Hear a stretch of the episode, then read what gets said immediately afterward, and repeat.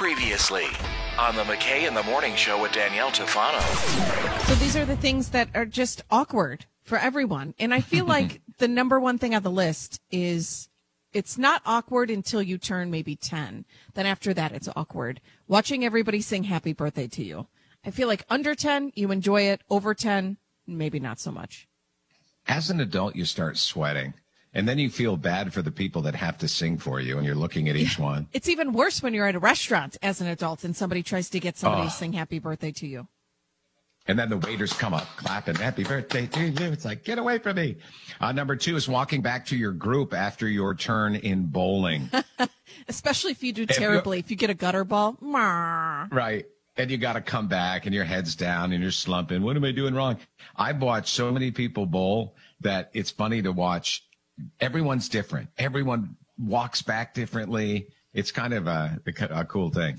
Uh, when the cashier at the grocery store says, I can help the next person, but you're still putting your change away or grabbing the stuff you bought. Um, hello, Aldi, all the time. When they just whip all your stuff in the cart and there's no rhyme or reason as to how they throw it in your cart. And then you're trying to put your change back in your wallet and you start to sweat and get really nervous.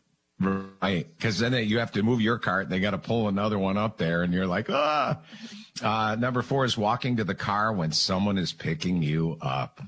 Try to do your cool walk. I remember picking up dates.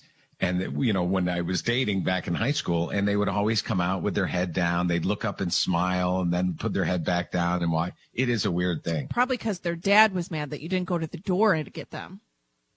Yeah, that's not going to happen. that moment when everybody said bye on a Zoom call and everyone's trying to leave the meeting. Well, you hit the X and then it says leave meeting. Well, why would I? I hit the X. I want to leave the meeting. Yeah. Okay. Right. Let me out. When the person taking the tickets at a movie theater says enjoy your movie and you instinctively respond, you too. Yeah. Or when some, when you, I can't remember who it was that I was talking to on the phone. This was a couple years ago. Out of, um, it was one of our bosses. Out of habit, I was like so close to saying love you, bye. Nope, I don't love Oh. him. I don't love you.